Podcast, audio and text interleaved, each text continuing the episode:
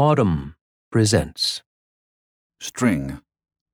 Written by Daniel Halpern. Think about it.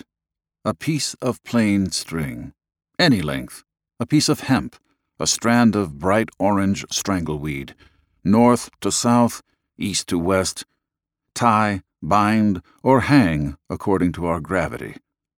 Of any color, green, indigo, black, or white. You think of a piece of string mostly white wrapped around a ball of its own kind.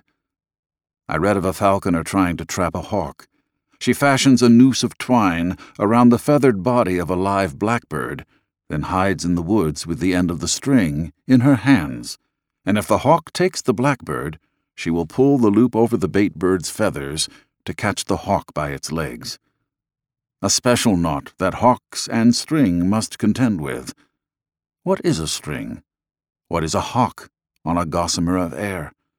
What is a predator knot without the straight extension of string? Of any color, doubling back on itself, then back on itself, if she is able to catch the blackbird.